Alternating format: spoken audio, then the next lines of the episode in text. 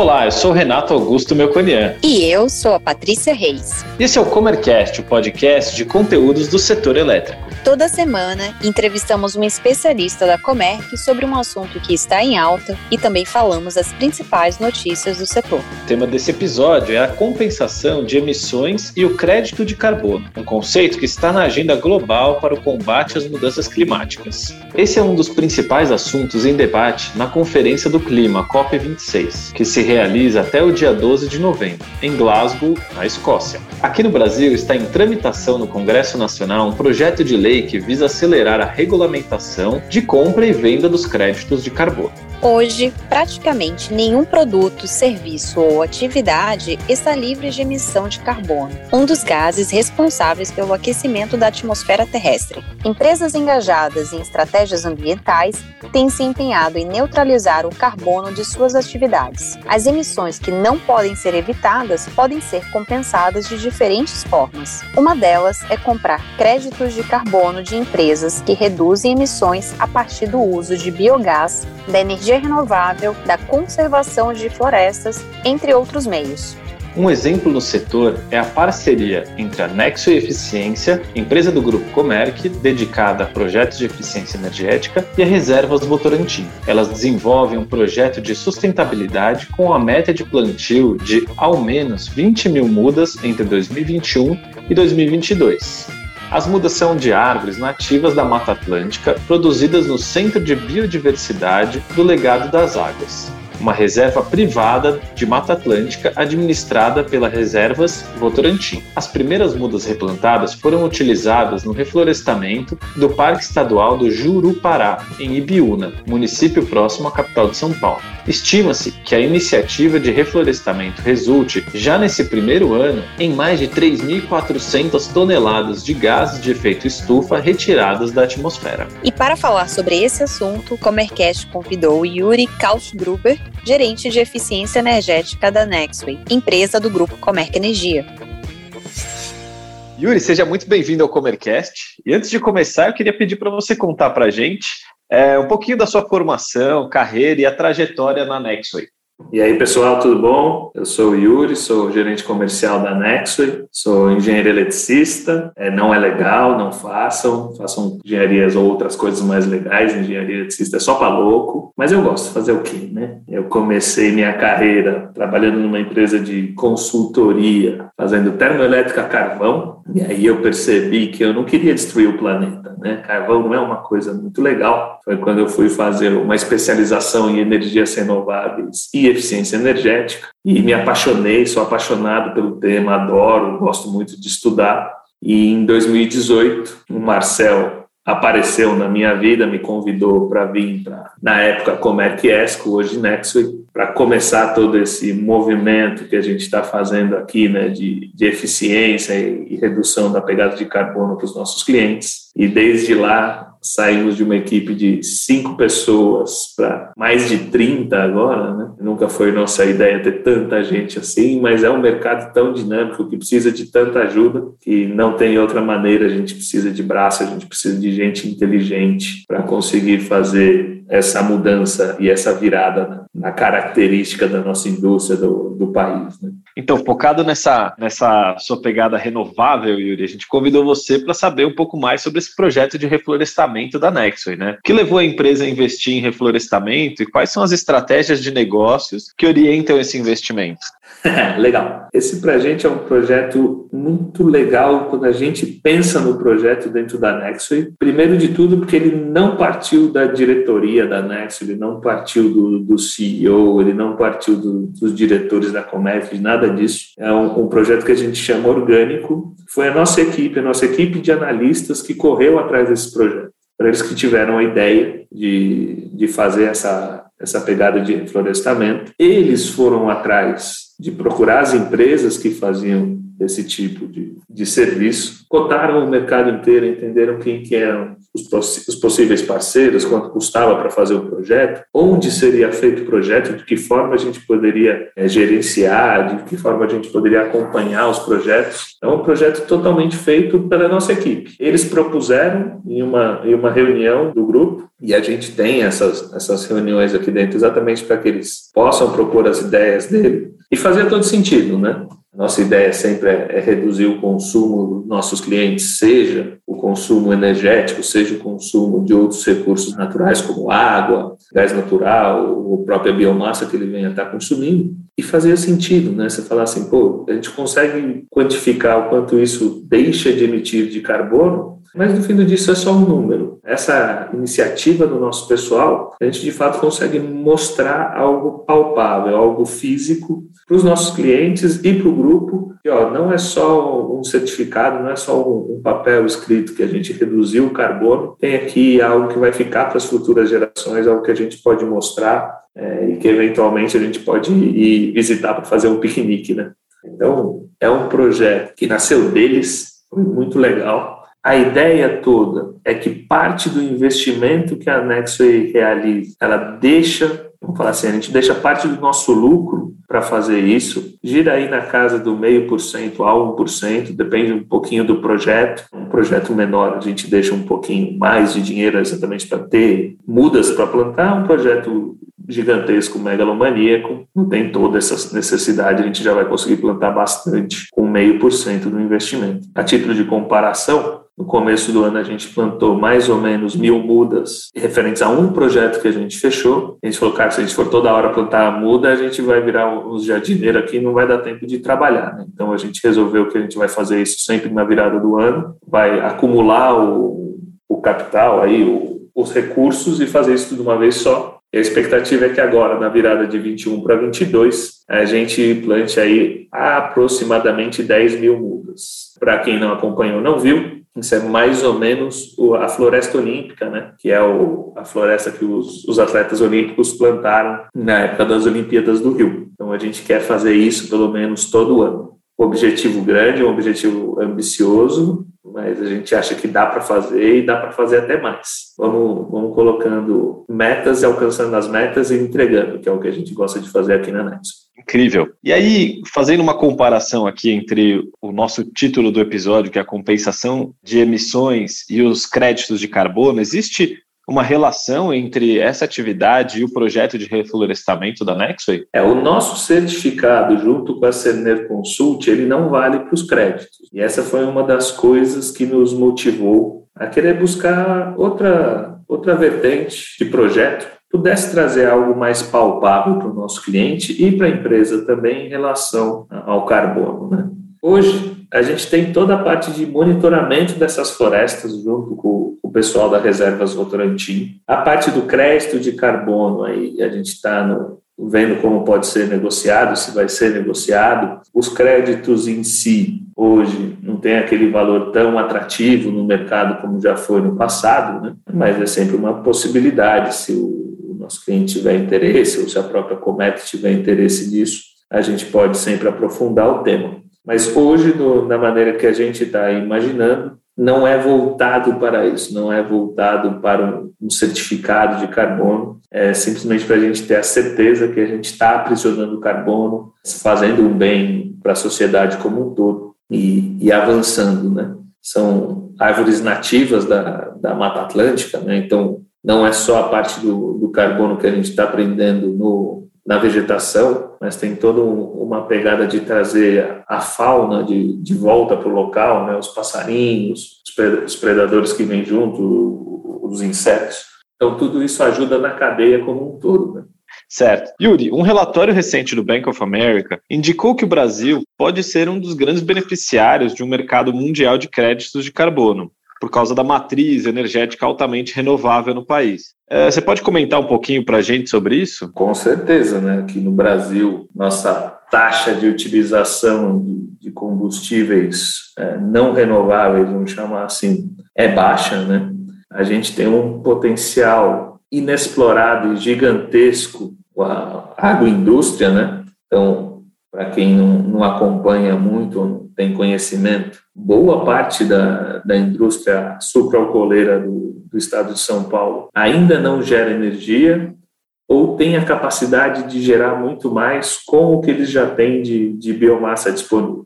Tem muito desafio para isso acontecer. Dinheiro no Brasil não é uma coisa fácil nem barato de conseguir, temos toda a parte tecnológica, uma relação com o mercado muito dependente do mercado externo. Então, temos muitas barreiras para fazer, mas existe a possibilidade. Então, diferente de outros países que, quando a coisa aperta, o cara tem que ir para o carvão, aqui a gente não tem essa necessidade, a gente tem outras saídas. E a gente tem outras saídas que não emitem a mesma quantidade de carbono que, o, que esse pessoal teria que emitir. E é aí que a gente pode ganhar muito com o mercado de crédito de carbono. Nossa matriz aí tem diminuído, mas ainda ultrapassa os 60% em hidráulica. Só isso põe a gente na cabeça do mundo como um dos maiores em, geração renovável de todo o planeta. Né? Perfeito. E aí, falando desse mercado de carbono, o presidente da, da empresa de pesquisas energéticas, o Thiago Barral, é, informou recentemente que a companhia está concluindo estudos sobre a criação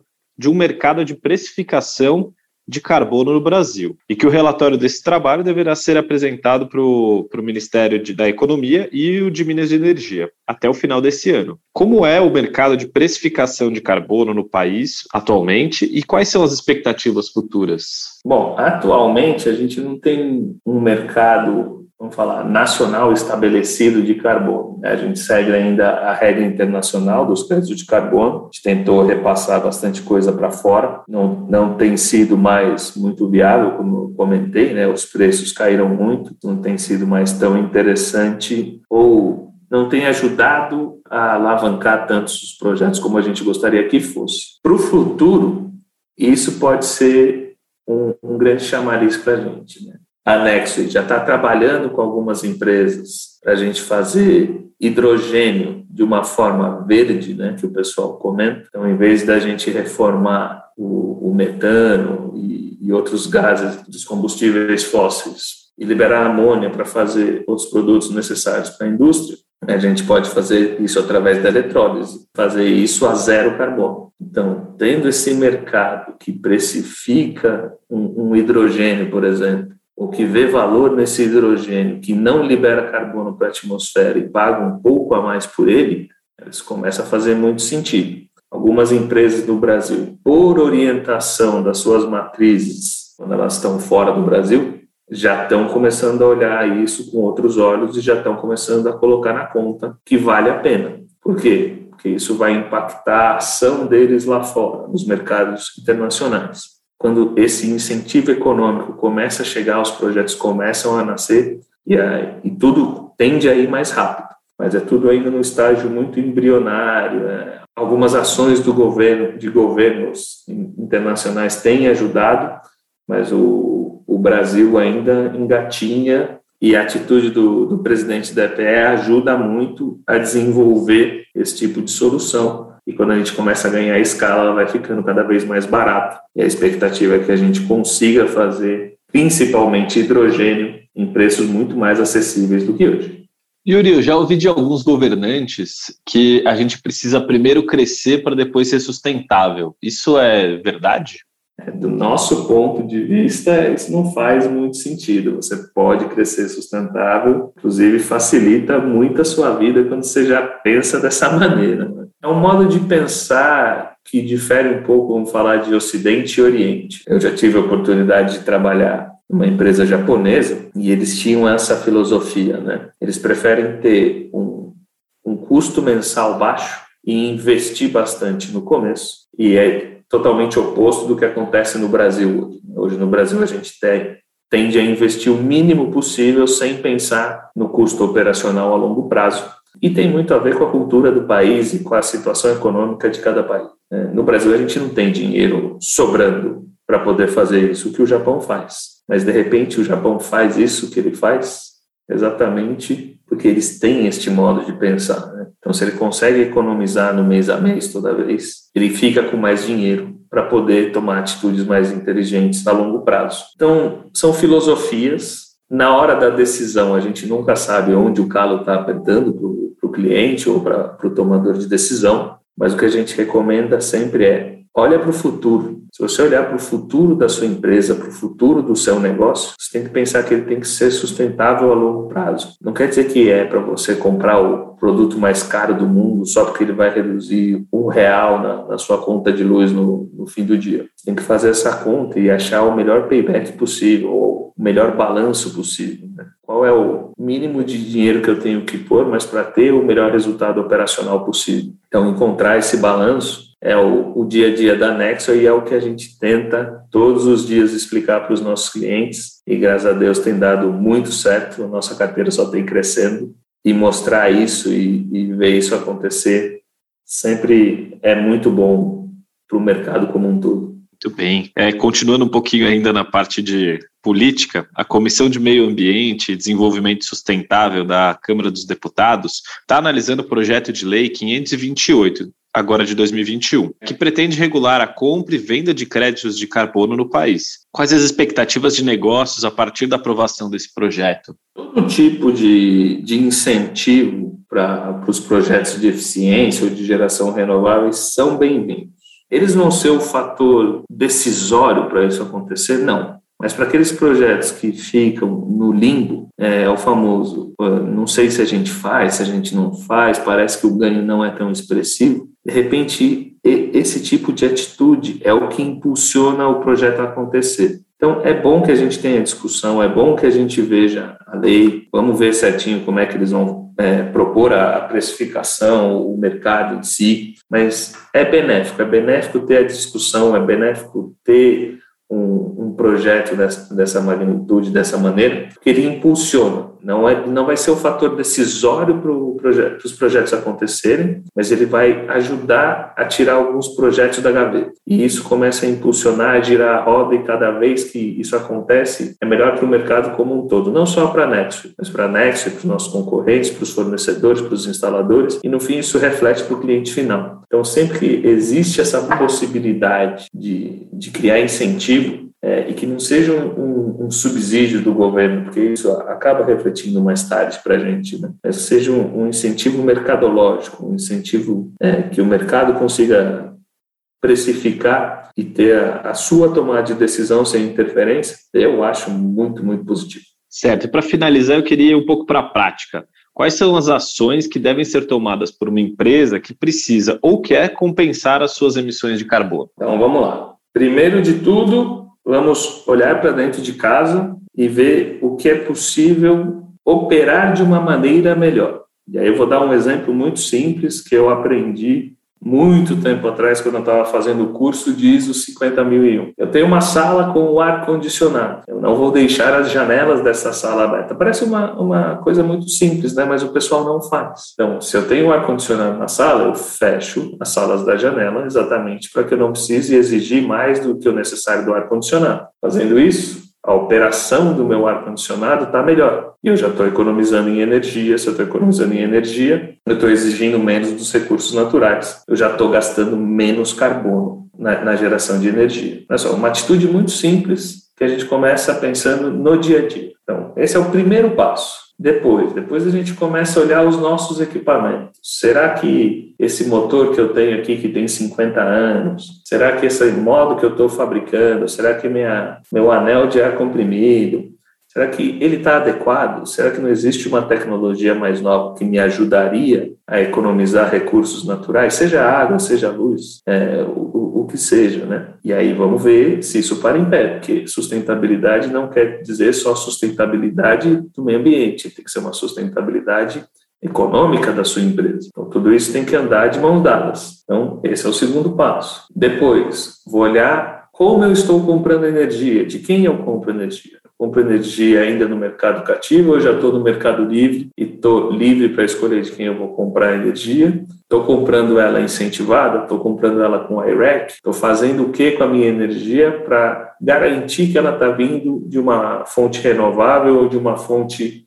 com baixa emissão de carbono. São pequenas ações que você pode ir tomando dia a dia, sempre na decisão, olhando o futuro da sua empresa, que te ajudam a ir diminuindo a pegada de carbono e a compensar algumas coisas que, que você fez. E no final do dia, óbvio, sempre pode participar de programas como a Nexo participa, existem outras iniciativas também para mitigação do, do carbono com, com praças, com, com outros tipos de, de reflorestamento, de, de atitudes que ajudam. Tá? E fica aqui sempre o convite para quem quiser conhecer um pouco mais da Nexo e do nosso trabalho, acessar o nosso site, entrar nas nossas redes sociais para ver tudo que a gente se propõe a fazer, tudo que a gente se propõe a mostrar para os nossos clientes. É muito interessante e a gente gosta de, de tratar todo mundo muito bem. Assim que acabar a pandemia, por favor, venham tomar um café com a gente.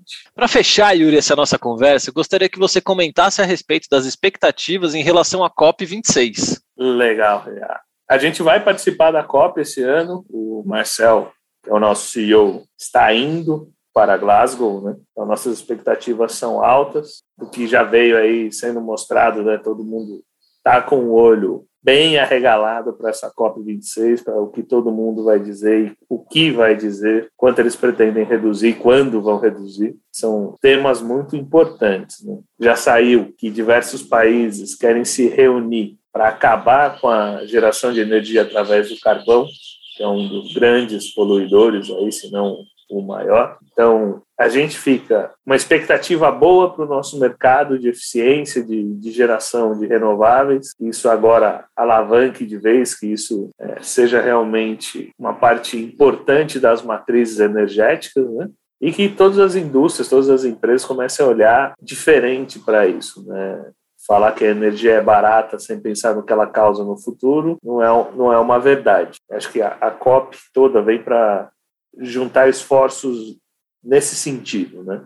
mostrar que a gente pode e tem que fazer as coisas de uma maneira mais sustentável, porque não adianta ficar jogando lixo no, na atmosfera, no ambiente, sendo que depois isso vai pegar a gente lá na frente. O Marcel vai, ele vai fazer uma apresentação lá na COP, porque para a gente está sendo super legal, super diferente, né? A gente nunca imaginou que a gente ia chegar nesse ponto. É, ele vai falar de eficiência, vai falar de, hidrogênio verde, vai ter bastante tema para ele comentar lá. E a ideia é que a gente consiga trazer mais gente de fora para olhar com isso com carinho aqui dentro do Brasil. Essa COP é uma ótima oportunidade para a gente de todos os pontos. Muito obrigado, Yuri. Foi um prazer receber você aqui e agradeço bastante pelas informações que você trouxe para os nossos ouvintes. É, deixa um contato aí para o pessoal entrar em contato com vocês. Maravilha. Pode mandar no, no e-mail comercial arroba nextway.energy com Y no fim e o nosso telefone é o 11 3192 6080 o relatório do projeto de lei 1917, conhecido como PL da Portabilidade da Conta de Luz, deve ser votado no dia 9 de novembro na comissão especial da Câmara dos Deputados. De acordo com o texto, que deverá ser enviado à votação a partir de 72 meses, ou seja, seis anos após a aprovação, todos os usuários, independentemente do nível de consumo, poderão comprar energia no mercado livre por meio de agentes de comercialização. O Ministério de Minas e Energia tem defendido a junção do PL 1917 com o PL 414 aprovado pelo Senado no início do ano e que também trata de temas da modernização do setor elétrico, como eliminação de barreiras de acesso ao mercado livre, mudanças na forma de contratação, com separação de lastro e energia, tratamento para os contratos das distribuidoras e alteração na alocação de custos e riscos. Especialistas em energia dos Estados Unidos veem o Brasil como aliado em matéria de energias renováveis. A ideia foi discutida durante o Summit Brasil Green Grid 2021, evento realizado na última semana de outubro, com o objetivo de discutir a importância de investimentos no uso de energia limpa para o processo de descarbonização da economia mundial. Representantes dos dois governos, além da iniciativa privada, trataram da urgência da transição global para uma economia de baixo carbono. Para o Brasil aproveitar a vantagem competitiva por ter sol, vento e água em abundância, é preciso juntar mercado e regulação, pois o momento também pede transparência e segurança jurídica, disseram especialistas durante os debates. O Ministério de Minas e Energia estabeleceu os preços iniciais para os leilões A-1 e A-2, que serão realizados no dia 3 de dezembro. Para os contratos por quantidade do leilão A-1, o preço inicial será de 240 reais por megawatt-hora. Na contratação por quantidade de disponibilidade do leilão A-2, o valor também será de 240 reais por megawatt-hora. Poderão participar empreendimentos de fontes hídrica e térmica biomassa, gás natural, gás de processo e carvão mineral nacional. O início do suprimento será em 2022 para o leilão A-1 e em 2023 para o A-2. Agora uma notícia da Conferência do Clima, a COP26, que está sendo realizada em Glasgow, na Escócia, até dia 12 de novembro. Representantes de mais de 100 países, entre eles China e Brasil, assinaram um compromisso para a proteção das florestas, que tem como meta zerar o desmatamento no mundo até 2030, o acordo prevê 19,2 bilhões de dólares em recursos públicos e privados para ações ligadas à preservação das florestas, combate a incêndios, reflorestamento e proteção de territórios indígenas. Para ficar informado sobre as notícias do setor, acesse megawatt.energy. E para conhecer mais sobre as soluções em energia que oferecemos, acesse comerc.com.br. Até, Até, a próxima. próxima.